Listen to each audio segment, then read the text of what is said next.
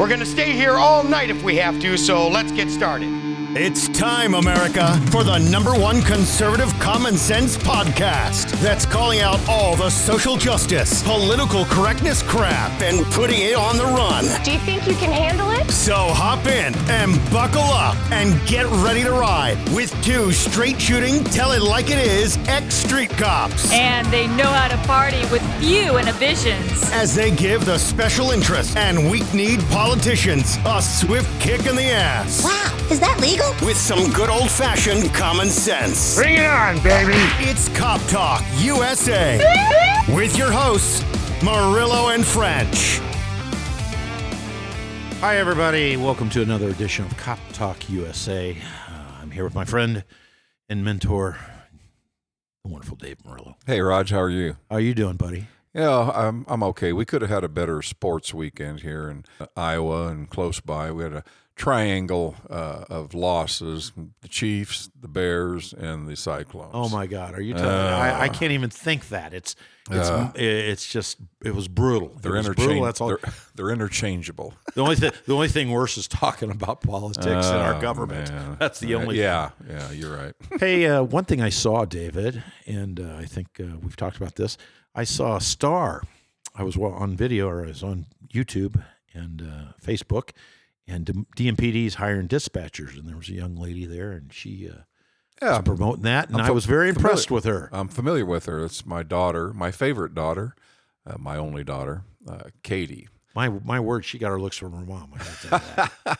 she Uh, she's sharp. She was sharp. I was impressed. Yeah, she's a sharp, uh, sharp young lady. She's been with uh, Des Moines PD as a senior public safety dispatcher now for about 15 years, and uh, she did a uh, public service spot for them because they are looking for dispatch applicants. So if you are a multitasker and you uh, can handle bucket loads of stress, Des Moines PD might have a job for you. Now, how long she been down there? Did you say? 15 years. Man, that's a long time. Yeah, she Yeah, it she's been down there, and, and uh, I- I was just impressed with it. And she's knowledgeable and got to be good on the phones. Yeah, she she's a super multitasker. She can be talking on the radio, talking to somebody on the phone, typing, writing, and speaking with her fellow dispatchers, and and and all the good ones can do that. Well, yeah, I think that's probably a requirement of the job, isn't it? It is. It Those is. guys, they're the ones that get the first calls.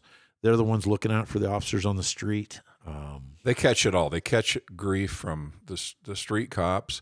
They catch it from people on the telephone. Sometimes internally, they're under a huge amount of stress and pressure. But if you're the correct personality, you thrive on that.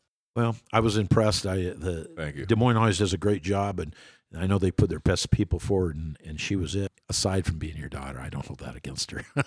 I don't hold that against. her.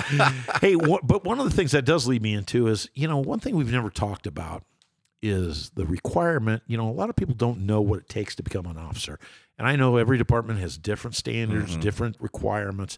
But when you and I went through, and I, that may be even different, it was quite a process. And, and like I said, a lot of our listeners don't understand.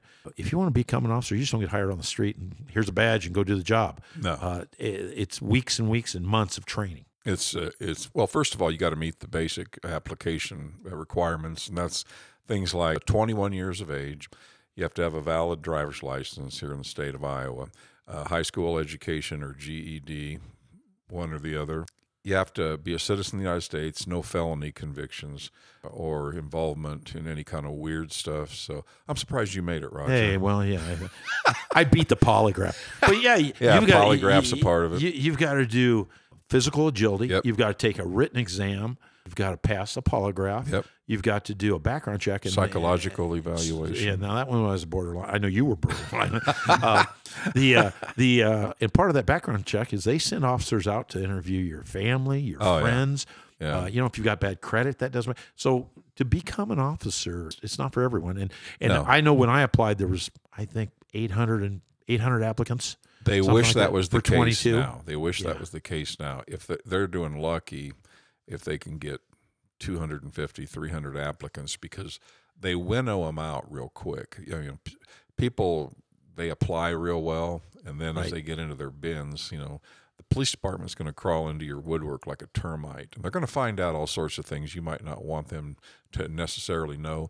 But in the application process for police officer, they're going to find out. I'd, I would love to have somebody who does that process who could tell the stories about the funny ones Oh, that have applied that oh you know i was just got out of prison yesterday and Yeah, you know those yeah, or yeah. yeah you know i'm on youtube i was a porn star at one Yeah, time I'll- i think that actually happened i remember. I'll never forget. Uh, you know, they told me about an applicant who uh, had military service, and so previous employer he put U.S. Army type of work war. oh yeah He Well- didn't make it. He didn't make well, it. Now we love veterans to apply. Don't get me wrong. If you're a sharp veteran, active or retired in the guard, throw in an app because uh, they make some of the best cops. well everybody's applying today everybody's hiring and like you said i'm sure there's a shortage because you know right now that's the tide out there is against police officers it's a, it's a tough profession you're constantly being scrutinized and with the threat of you know this this current justice administration uh, coming after you for something that you know not everything you know that, that happens. So you gotta you gotta come into police work today with a uh, with, with the attitude uh, being a self starter that you actually are there to help folks out and that you know that stress and danger coincide with what you're doing. Right right. And a lot of people don't really understand that and consequently some don't make it out of, once they graduate from the academy and real life slaps them in the face sometimes they they resign well there's a little difference between the uh, you know the academy and being out in the street yes I, I can tell you, I found that out about the first month I was out. You know, I was out in my Oh, I my, remember. my new uniform and my shiny hat. Now we're not talking about the pigeon story, yeah, yeah. but but I remember taking a trip one night on the south side, and, and I'm gonna make this short and sweet.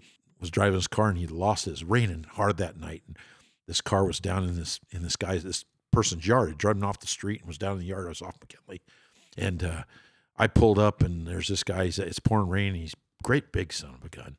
And I, of course, I'm going to impress him. I, what are you doing down there? Get that car out of there. And, and he looked at me, oh, shut up. I go, hey, you want to go to jail? You know? And mm-hmm. he's like, what are you going to do? And he started swearing at me and challenged me to come down there and, mm-hmm. and make him go to jail and fight. So at that point in my career, I decided, you know, I might want to reapproach this because I'm going to be about, about to be in the rain, down in the mud, and I don't uh-huh. have backup close. It's a Saturday night. Everybody's. So I said, so I changed the the philosophy. I said, hey, uh-huh. why don't you uh, come up out of there and I'll help you. And about that time, the homeowner came out and started screaming at me. He wanted the guy to go to jail. I was like, shut up, go inside. Well, that's that's a classic example of common sense. Yeah. Okay, you didn't let your mouth overload your ass. Almost, almost. Yeah, but you didn't. And see that that's where a lot of folks can't make that decision in a split second to not uh, let their alligator mouth overload their canary fanny. Well, it, it you know this whole thing with with officers having a hard time and doing that kind of you know we've had something going on the last week or two, and I it's not police work in Des Moines, Iowa, but this this border situation down there with uh, our president uh, going after these uh, border patrol officers on their horses and this false narrative that they were down whipping these guys and doing. I I have never seen so much BS in my life. mm-hmm. and you know support your people first off you got a bunch of criminals come across there and not, maybe not all criminals but they're not they're they're far from complying with what the border officers are asking and everything these officers are doing on their horses they're not whipping them but they're doing what they're trained Yeah. Well, one thing too that people forget about is that these aliens, illegal aliens or migrants or whatever they like to be referred to, they're breaking our our immigration laws. They're Right, they're right. coming here illegally. Okay? So that's the first point. The second point is is that it's the duty of the United States president to protect the sovereignty of this country. And Biden is a failure on all fronts in all capacities in his position as president of the United States. There's not I, I ask for his supporters to tell me something good that he has done in the eight months he's held office. I openly solicit it. Not one person will pony up because they're afraid they're going to get ripped apart because you, there's nothing good to say about it. well you sure don't see much of the those people they've kind of melted into the Yeah. in the landscape you don't hear about them now Well, it's called buyer's remorse. Oh, well, you know, and the thing that concerns me about this is not that I'm anti-immigration. Okay, I believe everybody can come to this country, but there's a legal way to do it. Number one, but what really scares me is, and, and this is my opinion, I don't think the next attack on this country will come from airplanes. I don't think it'll come from nuclear attack. I certainly don't think it's going to be an invasion. What it's going to be, it's going to be one of these uh, groups, these terrorist group, are going to do something. They're going to cook up some virus, and they're going to go down in Mexico, and they're going along that border, and they're going to spread it to all those people that are coming in. These human biological things are going to come over here, and your buddy Joe Biden is going to put them on buses and ship them around the country. Yeah, he's my pal. I, Yeah, you know, I, I'm just telling you, that's the next deal. So, from a, a homeland security standpoint, and you're not even stopping them, you're not even asking them to be vaccinated, you're not even trying to vent them a, a bit. I mean, it's criminal in my opinion. it's it's criminal. It's, it's just a it's just a catastrophe on our southern border. But you know he's proven to be able to do it overseas too. He did it in Afghanistan, cost uh, brave U.S. service members their lives. But the thing is, you can't cut him down with facts without the radical left and the progressives attacking you. You can't say anything factual today without being labeled as a racist, a misogynist, Right, a homophobe. That's what they do. And quite honestly, they do it very well. They have pulled the rug out from under all of us in the United States. They own us hook, line, and sinker at the polls right now. So it's incumbent upon all of us in the midterms and beyond to put people in office who are straight thinking, patriotic, love America type people. Well, I think what's going to happen, and maybe I'm wrong. 2022, we're going to have a we're going to have an election. I think we get the House and the Senate back. And as far as I'm concerned, they can start impeachment proceedings against this guy. hope I, think what do. he has done has been criminal to what we're what we're talking about. If you watch this guy, he's he's incapable of forming coherent sentences. He's a kept managed person. Uh, oh, oh, I'm not supposed to take any questions. And he spins around and totters off, you know, like some little kid who just peed his pants. Oh, you yeah. know? yeah. Well, the only thing he, he's it's just terrible. Hey, uh, I forgot to do this at the start of the show, but one of the things I want to do and start doing, so I apologize to our listeners, is give you a kind of preview of what we've got going today. We've got a big show. We've got some topics. We've already hit on a couple of them uh, the horses and the dispatchers. We got a, another deal we're going to talk about uh, officer involved shooting in Ankeny that they paid out some money, and I want to discuss that a little bit. We've got our normal uh, segments that you'll hear the ass hat of the week, of course. Uh, we've got a new uh, segment, Spotlight on Excellence, if I can say that properly. And of course, our emergency calls uh, told by the uh, people who, the responders who took them. And of course, I don't want to be remorse. We've got a great guest today, Kelly Willis. He was a captain on the Des Moines Police Department for a number of years, and uh, I'll get into his resume uh, when we get him in. But you won't want to miss him because he's got some great stories, some great facts he's going to tell you. And most of all, he's probably going to tell you some stories about this Dave Murillo that you didn't Yeah, know, well, that you need to He'll know. be on his best behavior, Raj. okay. Well, speaking of that, let's uh, let's jump into the ass hat of the week, shall we? And now it's time for Ass hats of the week. It's Time. Yes, it's true. This man has no dick. He's a real asshole. Well, that that that hits everybody. we love that, David. I know you, you're rip ready to go. Oh yeah, let me tell you about my ass hat of the week. Okay, if you've got any brains, then you have to be in agreement with me. The ass hat of the week in my book is Alejandro Mayorkas. He's this piece of work that it has the title United States Department Homeland Security Secretary. We've all seen him on TV Right. trying to make chicken salad out of chicken shit Oh, yeah. on the southern border. He's doing a terrible job. He's another one of these weak-kneed, flimsy, doodah Biden appointees who's really just messing up every way he turns. He's a hypocrite. I can't stand looking at him. I, I, I can maybe stomach two or three seconds and Right, I, I flip over to cartoons because you get a, You, see a better, you, get get, better more, narrative. more confidence uh, out of Woody Woodpecker than you got this guy.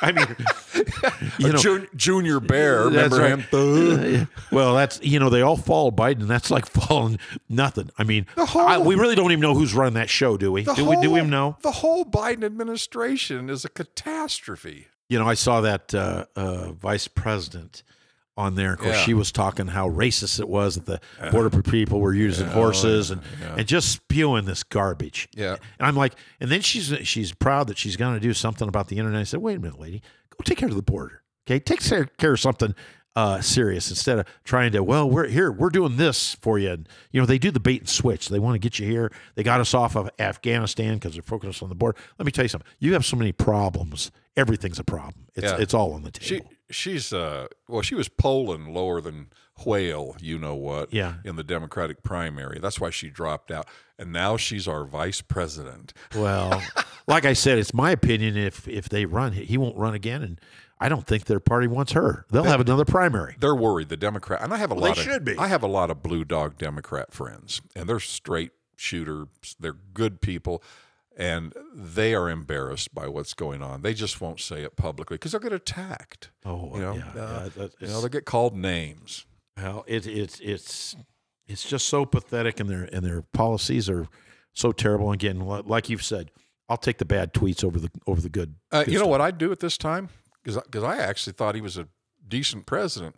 Give me Bill Clinton back. Yeah, you know? uh, well, Him and- exactly. him and Monica can go share DNA in the Oval Office all they want, but he had a thriving economy. Uh, stock market was doing well. People were working. Hey, br- bring back Bubba. I'll well, take yeah, Bubba back. you know, you got the Manchins out there. We talk about Joe Manchin, and there's some other people. yeah. And of course, you know, uh, uh, they're all in fighting over this new budget. The goofy uh, AOCs out there, they're all upset that it's not going far enough. And it still doesn't, you know, they've got a, a build back America better. They got all this infrastructure, but not one dime is going to border security in that whole thing. There's not one dime going to build the wall. It doesn't fit their narrative, Raj. And they'll get you sued. And they just trample over yeah, everybody. they're, So they're a bunch of jokers. Oh, anyway, uh, the other thing I want to talk about today is, uh, and I don't know if you saw this, Ankeny, they, uh, oh, I don't know when it was. Uh, it was a while back. They had a officer involved shooting. Guy was a burglar suspect. Officer shot him, and he was unarmed. Uh, he was complying, and the video shows it. And the officer shot him, and you know it's hard telling why. Maybe he got geared up. Maybe he got you know just hard telling. But they didn't deny it, and they uh, awarded the the suspect five hundred fifty thousand dollars. Happened in 2019. I'm sorry. Uh, and and one of the things I want to say about this, you know, even though that was probably an unjustified shooting, you know, it, it was a criminal. You know, they didn't try to prosecute. We didn't have riots. We didn't throw tantrums. You know, police officers are human beings. They make mistakes, just like the the gal up in uh, in Minnesota who pulled her gun instead of her taser. You know, that wasn't intentional. She didn't go up and go, "I'm going to shoot this guy because he's black or whatever." They didn't do that. So there are civil remedies to this and you don't have to riot every time you do it you don't have to burn crap you know it's disappointing and this is where training comes in i think more training with officers how to respond to this because officers are going to make mistakes they're, you know they're going to drive down the road and accidentally hit something i mean i think i dented a police van a couple times I know, but- remember. yeah. but but you know, I mean, all I'm trying to say is it's not just innocent or guilty going to jail. There's civil penalties involved. Well, there was no criminal intent on that No. officer's behalf, so that's that's the first thing. Second thing is, cities are real quick to settle these lawsuits Right. because oftentimes it's cheaper than fighting them or risking losing millions. So I mean, I, I understand that a little bit, but uh, the the whole the whole the dynamics of these scenarios is that officers are are they they're, They're reluctant people. to get involved. Well, they're reluctant to get involved now. Right. And, and and here's some news for you folks. They don't have to get involved, and they get paid the same. Yeah, I They- can. I I don't have to drive Yeah. 65 miles. I can drive Yeah. drive 10 miles over, and I'll get there Yeah. when I get there. And and uh, you know, No, if you're hurt in an if you're injured in an accident, and you want a state trooper there as fast as, as possible, right? that trooper's going to hustle to get there. But he can he's complying with the law to go 10 miles an hour over the posted speed limit and take his time getting there. Not that they would. So you want your cops to hustle. We do hustle. Be aggressive. Be aggressive. Any one of us three busted Fanny to get to where we needed to Right. be. But if, if you're going to go there and get in trouble or get scrutinized, sued, reviewed, lambasted, accused of being bad Chevy, it's taking a toll. One, on one of the challenges I have with this is there's a guy, and I, I don't know, maybe there needs to be a different standard for someone who's breaking the law. Okay. Now, granted, you can't shoot a guy for stealing hubcaps. I understand that. But the same token, it, it shouldn't be a big windfall for these people either. I, it just troubles me about that. government's really good at not being creative on implementing penalties for people. It doesn't always have to be time in jail. I'll tell you, like all these people that were rioting in Des Moines and mm-hmm. elsewhere last year, make a federal law that says if you're convicted, if you're charged and convicted, Right. you lose your cell phone for a year. Do you know how bad that would cripple BLM and Antifa and others who would lose their cell phones. Take away, take away any kind of funding, any unemployment. Take that away. I mean, there's a lot of things that they can do I'm, monetarily I'm talking. too. Yeah, If you took the cell phone service away from these pukes who are involved in civil unrest and in criminal activity, it would neuter them. They have they have no forum to get Right. their message out to the media and to other people. And you know what? The cell phone companies, by flick of a switch, bam, they're turned off. Oh, I, I Happened to me on Facebook. Oh yeah, yeah. Who hasn't been uh, kicked off? You're- Facebook? you're- we you're- still have that segment. We haven't got we haven't got Yeah, to that. yeah, yeah. But uh, one of these days we're gonna we have a special segment called "Shit You Can't Say on Facebook," and I'm gonna and I'm gonna do that. That's coming. That's coming. Yeah. So uh, anyway, on that, hey, um, I want to delve into something here that uh, a new segment that we're starting, uh, Spotlight on Excellence, and we're to do this. Uh, it's just a little segment that we're doing to highlight. A lot of people don't know about police departments, so we're going to spotlight one a week and uh, give you some brief information. Today's uh, spotlight's on the Waukee Police Department out there, Waukee, Iowa. It's a suburb of Des Moines. But they have a, a city about 25,000, but it's one of the fastest growing cities in the country. Yep. And uh, a good friend of ours, uh, John Quinn, is the chief out there. He's got 29 sworn officers. He's got three civilians out there. They have three divisions. They have a community protection division. That's what they call their patrol division. I thought that was a real user friendly name for patrol, but they have that. They have an investigation division. They have support division. So out of those 29 uh, officers, they've got four of them that are uh, do investigations and do workups on that. John uh, himself, I don't know if you know about John. He's been the chief out there for about eight years. He was with uh, uh, the DCI for a number of years and retired and went and took that job. Back in uh, 1977 and 1981, he was the Iowa State Cyclone quarterback. Was all Big Eight. Yep. Really a heck of a, a ball player and uh, great guy. He does he does uh, some Cyclone uh, radio up there for them now on his off time. One of the things I was talking to him about, we were chatting today on the phone, is that he hires athletes. They find that to be really good. He's got an Iowa State football player up there. Uh, I'm not going to go into go into names, but he's got an Iowa State football player. He's got an Iowa football player. He's got three or four other people that are involved in college athletics up there. Of course, I said you probably had to, you know, train that Iowa player, give him a little extra help. Oh no! There you go. There you go. you know that. But uh, John kind of laughed about that. But he does that, and and uh, they're doing real well out there, and uh, he thinks they'll be adding some more officers as that city grows because it's really taking off. It's- Suburbs is, it's- it's is a, little boom- different it's animal. Booming. It's um, there's a it's it's growing like a weed. Coincidentally, right before I came on the police department in '78, I was working out at Marquette Cement while I was going to college, Right. and a lot of John's co-players got summer jobs out there Oh, that I worked with, and so I, you know I'm not going to throw their names out, but if I throw their names by him, I know he's going to recognize. Well. John, and he's done such a great job out there. And you'd be surprised with a with a fast growing city. They have a lot of the same challenges. Uh, you know, they have they have crime out there. Trust me, and they have the, uh, but a lot of it you don't see. They have a lot of domestics. That's a, that's what you call a neighborhood community. It's more more households and rooftops than than uh, I, uh, commercial. I, Raj, I don't think Hickman Road ends till it hits Omaha now, does it? no, it just goes and goes and goes, and they got all kinds of stuff out there. Westbound and down. Well, uh, here's what I want to do now, if everybody's okay. I want to bring in somebody that uh, has been around, and I've known him for a long time. He's uh, been a commander down at the Des Moines Police Officer, uh, Des Moines Police Station. Dave, I know you. You went through the academy with him. I did. We are co-members of the 43rd recruit class. Started September 18th of 78, and we graduated January 79. Well, he he has been down there, and so what? Thirty six years is it something like that? But anyway, Kelly Willis is on the air with us today, and I appreciate you coming on, Kelly, today. And Thanks for having us, Roger. My Appreciate my it. my gosh, uh, the the experience between you two guys. I just had a little time down there, but you guys got a ton of it. Yeah, but you made you left your impression down there. Oh yeah, I, yeah, I backed. I got some dents in the in the wagon, and Uh-huh. you know, uh, I I had some fun down there. Kelly, tell me a little bit about your experience and everything you've done. Share with our listeners. Well, we, we, you know, we are a brotherhood, Roger. You know, it doesn't matter if you've been down there five years or 30 some years, like Dave and I both were. Um, I was blessed to go on uh, when I did back in 1978, as Dave said, and met Dave Murillo. Uh, it was kind of a unique situation. Back then, we used to run the block. I don't. and I know you know the block, Yeah. but the block was a four mile scourge of a run, and uh, we had a, a DO, basically a, a training officer, and one got the freeway car and it had Uh-huh. a big bumper on it.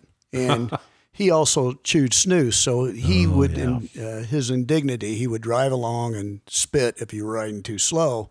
And if you happened to stop, he'd just bump you with the freeway car. And I, I know David remembers Yeah, that. Oh, he's a I bit. Now, Yeah. now, David became quite a prolific runner. He really did. He he was a very good runner. But back then, he couldn't run at all. But on the yeah, on the he couldn't run He at was all. bringing up the rear. and yeah, Dave right. Dave had a little problem. I'm just going to come out and say that he didn't, in his own words, like white boys real well. Oh, Uh, he grew up with a lot of Hispanic people in Valley Junction who Right, are, right. are many of my dear friends. Uh, Okay, and I won't mention names now, but but one day uh, Steve Bogle and I were at the front of the pack, and our prolific DO decided that we needed to go back and bring up the rear. And one of them was we called Fast Freddy, and David was back there. And David, when he when you went up to him, he would just kind of look at you and puff up and not breathe and big flex his muscle, yeah. muscles and act like he's going to rip your head off. And I finally had to tell him, "You got no air. You couldn't catch me if you had to." so let's just make the, us. let's just make the best of this. Yeah. And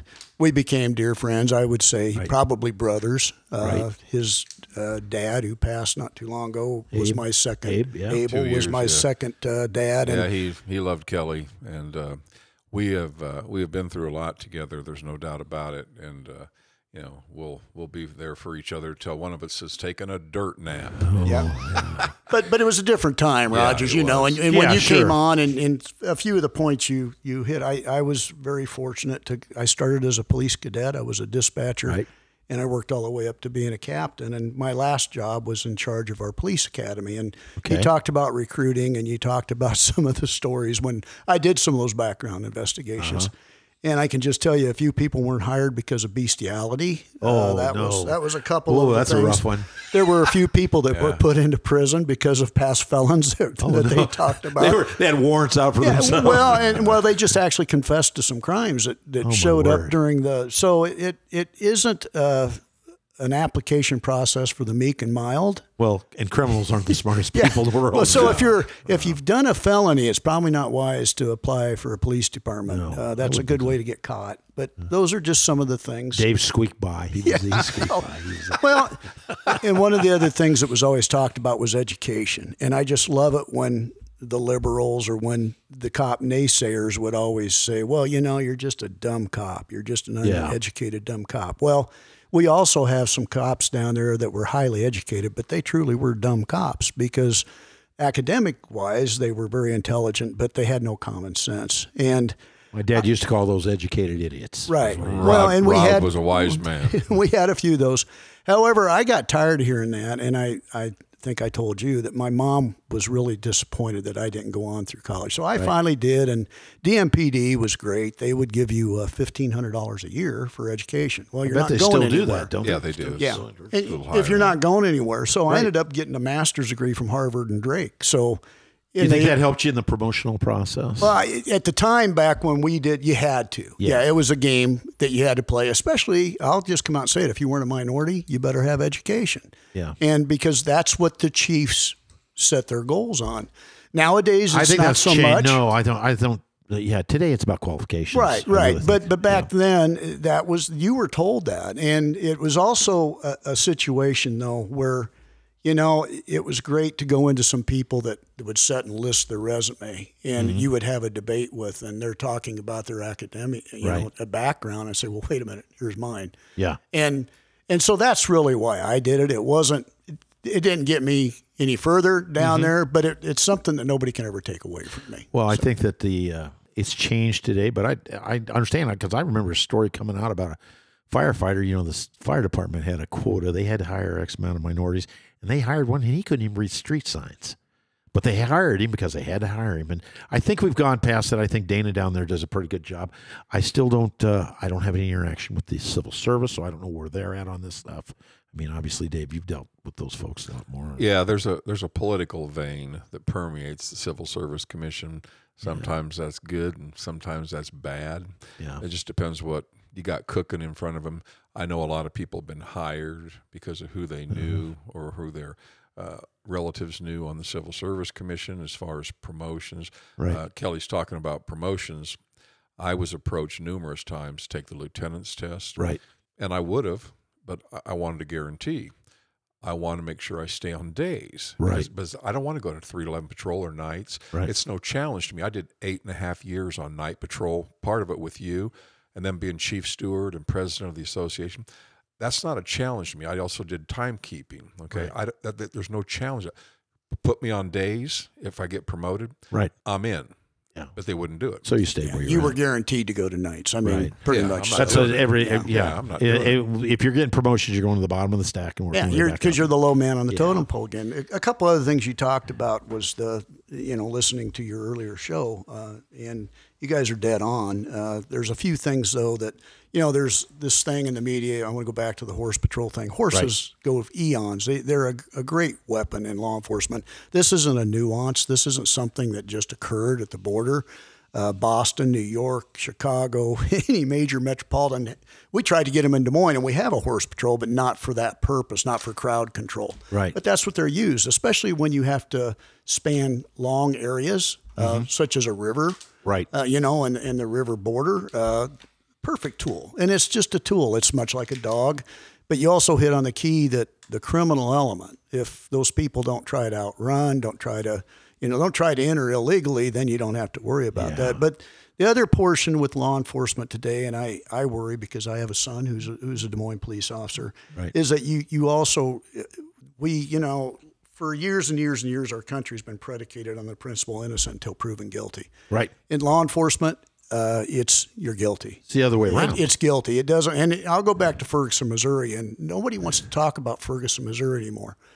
Uh, you know, once the DNA, evidence came out, and the DNA evidence of the gentleman that died was on the police officer's handgun, it sure went away. But that poor officer is probably working now at Menards or he never. All he was doing was his job. he did his job and was doing right, and they and they push and just like this horse thing down at the border, Biden's out there jumping on these guys on a false narrative. They even got people witnesses down there that say, "Hey, this didn't happen." He's out promoting, coming after these guys. I'm, I'm proud, by the way, of the Texas governor. Going back. Yeah. going back to the Ferguson thing, though, the officer had the orbit of his eye broke by the suspect, who now has a statue up for him. And this has nothing to do with race. This has to do with, you know, justice should know no color. That's right. It, it's just that simple. But when an officer is injured to that point and the suspect's DNA is on his gun, that means it's a justified shooting. Well, no yeah, he was who trying. He was trying to get his gun. Right, And He gets that gun, he's going to be dead. But where's the officer? Where's his retribution? Where's his civil? Uh, you know, he lost his job, and I he I don't know today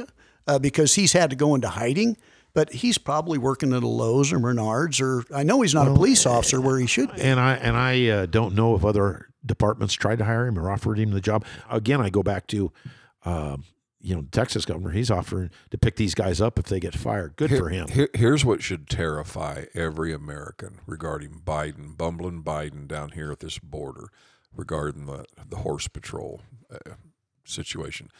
He acted as the judge, jury, and hangman and said that Right. uh, they will pay. Anytime a U.S. president says some foolhardy crap like that, you better worry. And it doesn't matter what your political flavor is because the backbone of our judicial system is based on the premise of, and it's a good one, innocent until proven guilty beyond a reasonable doubt. And he's already convicted them cops. by Yeah, a jury of your peers. Yeah. That's that's the other portion of that. And and you know that's I taught criminal law, criminal investigation at the college level for Uh-huh. for many years, and that's what people. That's it's just like our Constitution. It says what it says. It doesn't say what you want it to say or what you interpret to say. It says what it says. Most people don't understand the Second Amendment. It really isn't about your right to have a gun. It's about keeping your protection from a tyrannical government. Is Well, what the Second Amendment. This is de- this deal with these the, these people in Washington, like I said, we need a change, and and they're they're they are so anti law enforcement. And the first chance they get to turn a turn a narrative and make it bad, whether it's true or not, they do it. And I, I would love to see an investigation, and someday we'll all be dead and gone. I call Biden's administration a covert administration. Biden is just the puppet. He he's oh, Yeah, the poor guy that they're using. There is a covert operation there, and it, it's it's not his vice president. I, I think it goes much uh, deeper with Sor- Soros and, and some of these other, Soros, but yeah, some of I these other people. I that- don't know who's pulling the strings. I don't either, but get- I sure get- like to. I Well, and you know, with Soros getting involved, and we've been talking about this, Dave, um, with local politicians, and we have a, a real good one coming on next week. I won't say who it is today, but you want to tune in because this is someone our next show you're going to want to hear. Uh, she's running against Cindy Axne, and uh, this is somebody we support. But we're also talking about our at the county attorney level, and when you have people like Soros who's putting money in some of these uh, county attorneys, like the guy in in uh, L.A. Oh my God! And uh, i- i- you got to pay attention to that. Well, Roger, I'd like to piggyback with what you're saying here. Everybody gets upset with the federal level. And to be honest, the federal level doesn't, as Dave's favorite saying is, ham and eggers. It doesn't affect, it affects us, but not nearly as much as your school boards, your county boards, your city boards. People have to get, they can't sit back on Facebook and just chat now and talk about and vent. You have to go out. And if you, for instance, I was going to run for a position and I found a gentleman who I went out, and I'm going to throw his name out because I really think he's impression uh, impressive. His name is Shad Clayton. And once I sat and talked with Shad, and he's an African American, we share many similar values. Right. He's former military. He's a father. He cares about his kids. He's getting involved because he he feels a need to to protect the United States of America for his children who are like kindergartners and so on. And kudos for them. I we're all old horses here, Right. but it's great to see. I call youth because he's 30, 30 to 40. You know, it's great to see people like that, that we can come together. And, you know, I, I want to say about politics now, it's far right, far left, but where's the 80% of us that all pretty the, the much agree? law-abiding people. Yeah, we pretty They're, much they're agree gonna on. they're gonna show up in 22. Well, yeah, I, I they're coming, Kelly. I they're hope gonna so. be here. You know, I hope you're Roger right. Kelly. It's not funny, but if you want to see a depiction of the kind of president we have, just watch one of these Jeff Dunham ventriloquist routines with his puppet Walter. Not only does that puppet look like our president, he's about as smart, and he's being operated by Jeff Dunham's. Well, that's I've right. seen that. That's somebody's somebody's running the show, but uh, you know, getting back to this, we've got to take a stand on the national level, but we need to do it on the local level, and we need to pay attention.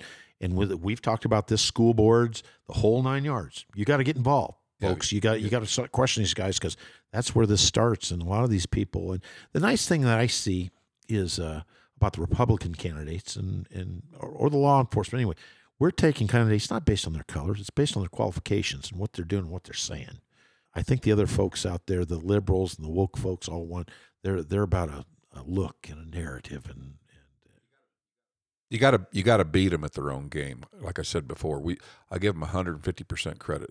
They have thumped the Republican Party. The Republican Party has been complacent, sat on its ass, and allowed the Dems, the Dem Party, to be pirated by radical left progressive communists, and they're the ones running this this country right now. They hold all the power positions. Well, I I can can- t- I, I can tell you right now, we're going to do our share. Yeah. Call these people out Yeah. and support the ones that. And need hey, to you know, here's there. another thing too, Raj. You bring up a great point.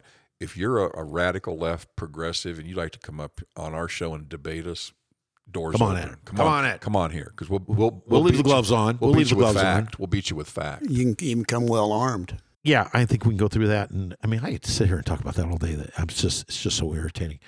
One of the things I want to do, Kelly, if you don't mind, is we want to go into a segment now, and we do this quite often with our guests, uh, especially the police officers, because they're the ones who've done it. Uh, and you, Dave, I don't know if you guys ever worked together or not. Probably not, but Just at the but, cabinet. yeah, Yeah, but okay. I'll Kelly, I'll leave this one to you. This is a segment called Emergency Calls from uh, the folks who take them. And what we're looking for is a story from you, a call that shook you to the bone that listeners might not hear. You know, they don't hear the they hear the the glossed over stories and the PIO stories, but they don't hear from the officers who took them. And we don't get real graphic because obviously there's there's people involved. These are real lives, real stories. But uh, uh, Bob, you want to hit that?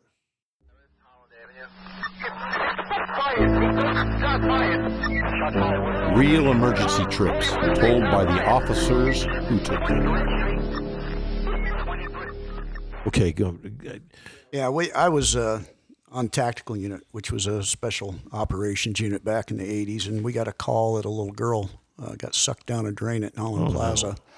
And I happened to be close. When, I when was in, that? Uh, I want to say 1984 85. 1985. They had to pond the water out there. Yeah, and and her name was Roberta Peters. I'll, re- I'll repeat Right. her name because this is a rather lengthy story. But at any rate, uh, I was in uniform. Uh, Charlie Tedesco, who happened to be my rope tender when I was diving, Right, we, right. we partnered up. You were a Uh, diver. yeah. yeah, Charlie uh, got a hold of me on another radio. I met him there. We were on bikes, motorcycles. Uh, somebody brought a scuba tank from the office because it wasn't far from Nollen Plaza. Uh, I threw off my gun belt, my shoes, um, jumped in with the tank. Didn't know what I was jumping into, but it was a grate that had been pried open, bubbling, the water still bubbling uh, down at Nollen Plaza. Went down with the Kel-Lite, which police all, all know that Charlie happened to have, and Flashlights. Yeah. yeah, started swimming through this corridor, which was just like a doorway, seven foot tall, 36 inches wide, but it was 18 foot deep. And to get through to this girl, there was a slow turning fan that was circulating the, the uh-huh. water. I, I was focused on her. I saw a little red dress floating up towards the top of the far end. So that's where I went, swam through this fan, and she she was stuck on a pipe that it was suction. And so what happened was I, when I I pried her off and rolled her over, she floated to my chest. I took my regulator out, and divers will know what purging means, but I purged her three times to give her oxygen. Right. And turned around and started swimming for the light. Well, when I got to the other end, I hit my head on a pipe, and Charlie reached down and grabbed me by the collar, pulled us both out. When I woke up, I was at Methodist Hospital, and uh, the little girl Roberta was setting up asking for her mom. Oh, great. Um, yeah, I was so excited. Uh, that's incredible. Was a was a movie back or show back then. They were going to come and do this. Well, the doctor came over, and I'm still good friends with this doctor. I'm not going to mention his name, but he said we have to know the water temperature down there. There's a thing called the mammalia water uh, drowning syndrome, Right. cold water drowning syndrome. Well, the water was about two degrees too warm. So what happened was, I'm not a doctor, but the thalamus and the the spinal fluid mixes, and she ended up dying like uh, 17 hours later. Oh, no.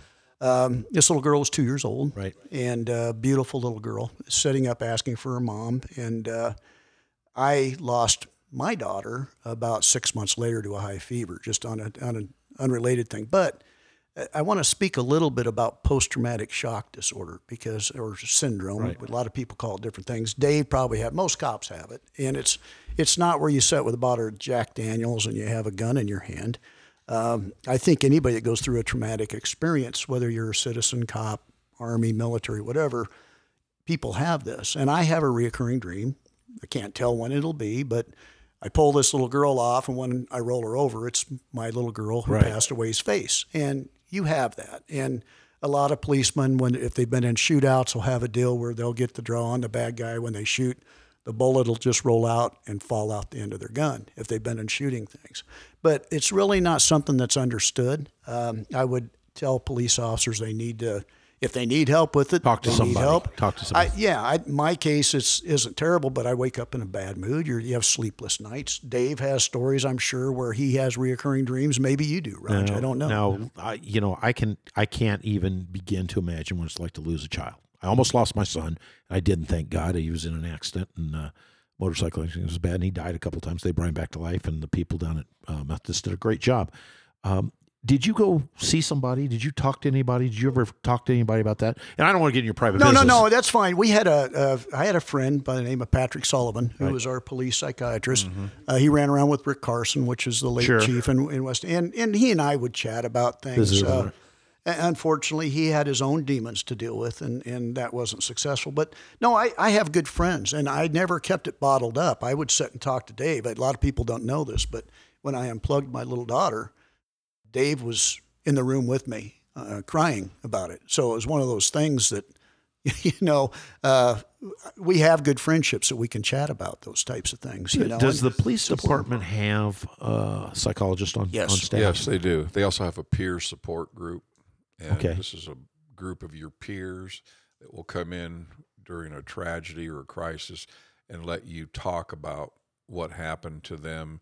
And it's all confidential. And Okay. Yeah. I, My son's part of that. He was involved in a fatal shooting a few years back, and now he's part of that peer support group where officers can. they talk to him. And I, He actually reaches out through the department. They have a schedule, and, and they do those. do you things. guys do you guys know is the uh, suicide rate among first responders still high? Is it Yeah, still it, high? it is high.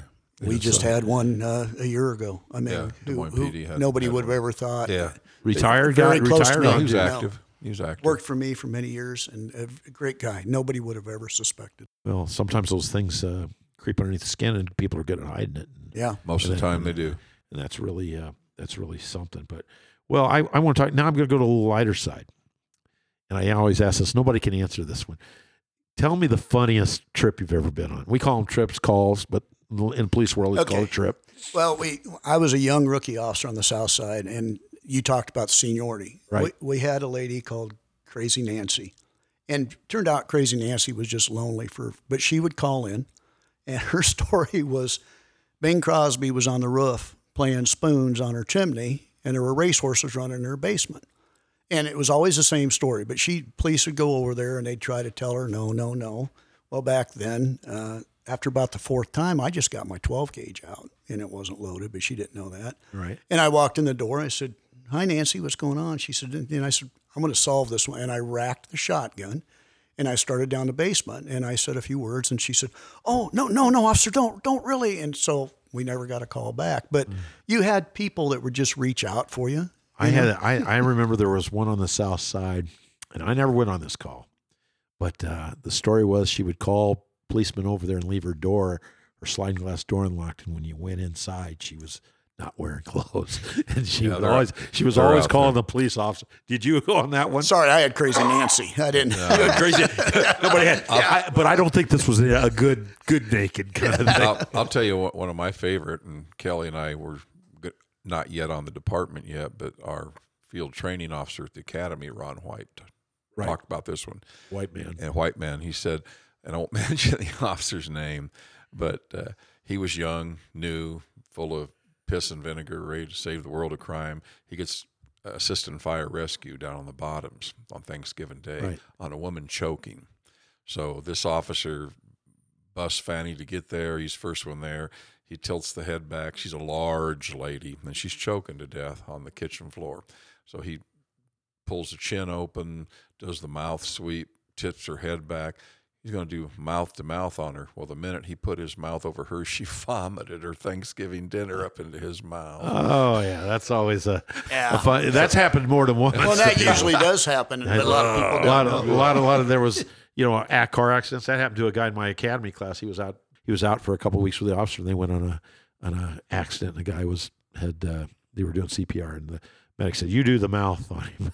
That's exactly what happened. You know, we talk about this, and the, here, here's the irony of this: none of us three, and none of our active or retired peers, before until they became police officers, knew the realities of law enforcement, the real Right. life tragedies, comic, the, the the good things, the bad things, and when they're subjected to that, you know, it changes you. It makes you a realist, and then when you watch some of these news stories and some of these mainstream reporters talking smack, it just infuriates you because they don't know what the hell they're talking I, about. I just can't envision. I couldn't do the job today. I just couldn't because I couldn't take all the scrutiny and the and not that we did our jobs bad, but the you're getting scrutinized by people that don't know their head from their ass and, Yeah. and anything about the job. Well, and and one thing, Kelly, and, and you too, Roger, remember, sometimes you got to get down in the gutter, language wise, to get some puked mope Right. to understand what that you mean business. And if that involves, you know, f bombs or whatever, you do it. Now, I can tell you this: I I I don't recall ever hearing a Des Moines police officer on an official trip or otherwise drop the N word. I just don't recall that. But they're accused of being racist all the time, and they're know, not. you- You, know, the- the funny you- thing with that, what Dave's saying, I, I had 22 surgeries as a police officer, job related. right. Uh, I figured up the other day, 18 or 19 were responding to calls to help African American or people of color. Uh, I didn't sit down and say, "Well, wait a minute," but you know, the blood. My point is, is you risked your life to the point of serious injury. There's a story I remember, and I think it involves you, where some officers were up on the block, in a and it was a fight, an argument, a, a domestic deal with a bunch of families out in the out in the yard, and was it you? One of the officers, when they got all done, they went to leave. He turned around and he had a steak knife sticking out of his vest. that was yeah, that was wasn't there. It was down in the southeast bottom. Was it yeah. southeast bottom? Yeah, And and he it, had a it was knife- a domestic. It was a barbecue fork. I got stabbed with a barbecue fork. And you and you didn't know it at the time. No, I the lady. No, I didn't know until the officer came in and responded and, and told me when he grabbed this woman who'd been beat with a hammer Right. a, a steak tenderizer. Uh, I had the guy down and was cuffing him. It was the husband, drunk, Right. You know, and then he turned around and looked, and it was a steak knife that was stuck in my vest. Uh, Unfortunately, you wore the vest. yeah, the What, vest. what, did she manage to stick you, or was this a misdeal? Oh no, no, no! She it was her fault that he should he didn't need to go to jail because it was Oh, her fault. she for- turned on you, Yeah, yeah. which has happened before Most domestic, many domestics Oh did. yeah, they, And- they want to unarrest these guys after they want them arrested. They want right, them. right, right, right. Well, it's it's uh, it's very sick. Well, what I want to tell you guys is is uh, you know it's it's all changed today, and uh, you know with the politics out there, my word, I don't know what we're going to do, but we're going to do our best to Well, expose it's going to get better, Roger. It's it's starting in 2022 at midterms, folks.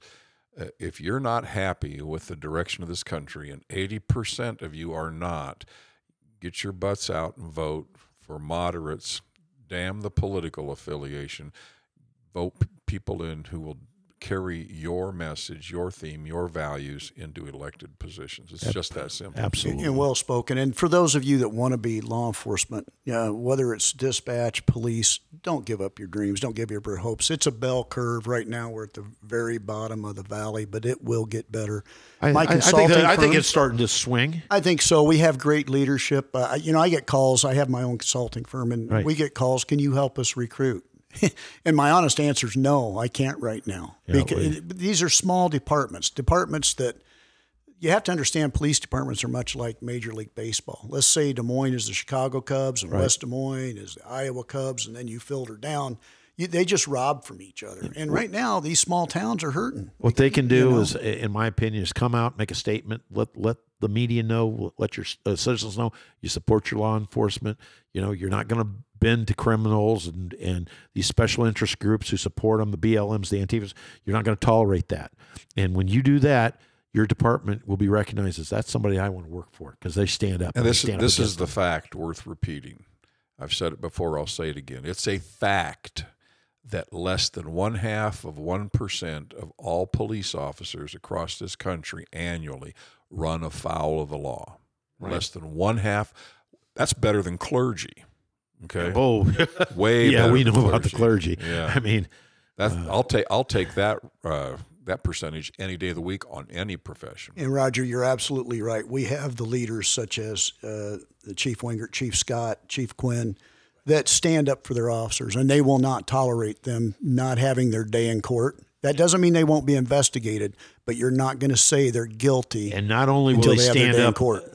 for their officers against people out in the public. They'll stand up against a, a, a rogue city council person who is is a socialist, and, and we've got a couple of those that are bad. I want to say one thing, and I, I'm not. Uh, I, I have a lot of admiration for Chief Wingert. We we didn't work real closely together. I think during my tenure, he might have worked for me for a little while. But you know, during the riots, you know where he was? He was on the front line, right in the middle he was down of the the bridge, right in the middle. And that's you lead from the front. Dave and I have talked about that. We've I don't care what your rank is. It, when it comes down to that badge, it says police officer. And every day is a new day. It, it, you have to earn respect every day. And that's not only of your peers, but of the public. But I'll, I'll tell you, he was right up front, and that's where he should be. Well, you need to do that. You need to support them. You need to support the union when they're right, paying these officers, getting them paid. Uh, I just saw a deal in uh, Nevada where the Nevada State Patrol is a real problem. They're losing all their people because they're going to better paying jobs, uh, more money, and uh, they've got a real problem there. It's a big article, and and uh, I encourage our listeners to pull it up and look it up. But yeah, you're right. They've got to be there and support in many different ways, and they need the support of the city council, and uh, they need a chief who will stand up against the city council who starts that. And that's why we were talking, goes back to our point earlier. This all starts at the local level. School boards teach your children, they teach them right, wrong. You know, uh, city officials, county officials. You cannot just let this academia style pie in the sky be philosophy go on. It's the, the real life, day to day operation of your life. Well, guys, I got to tell you, you're not going to believe this, but we're at the end of our show.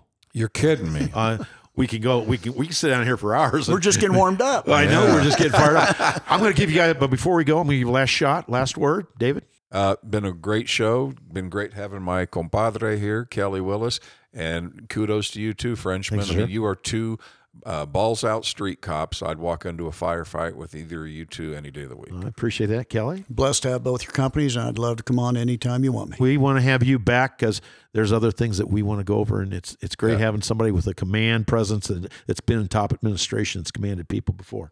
Yep. Uh, guys, one thing I want to tell our audience: check us out, Cop Talk Uh, dot com. uh, get there. Uh, within the next week, we'll be on all the other platforms, Twitter and and uh, all those. You'll be able to check us out. Um, as always, send us uh, an email. Let us know what you think, good or bad. Send mail to us. Uh, like I said, I take money. Dave takes the anthrax. We'll go from there. okay, guys. Thank you very much. Have a great week. Yeah, nice hit. You've been listening to Cop Talk USA with your hosts, Murillo and French.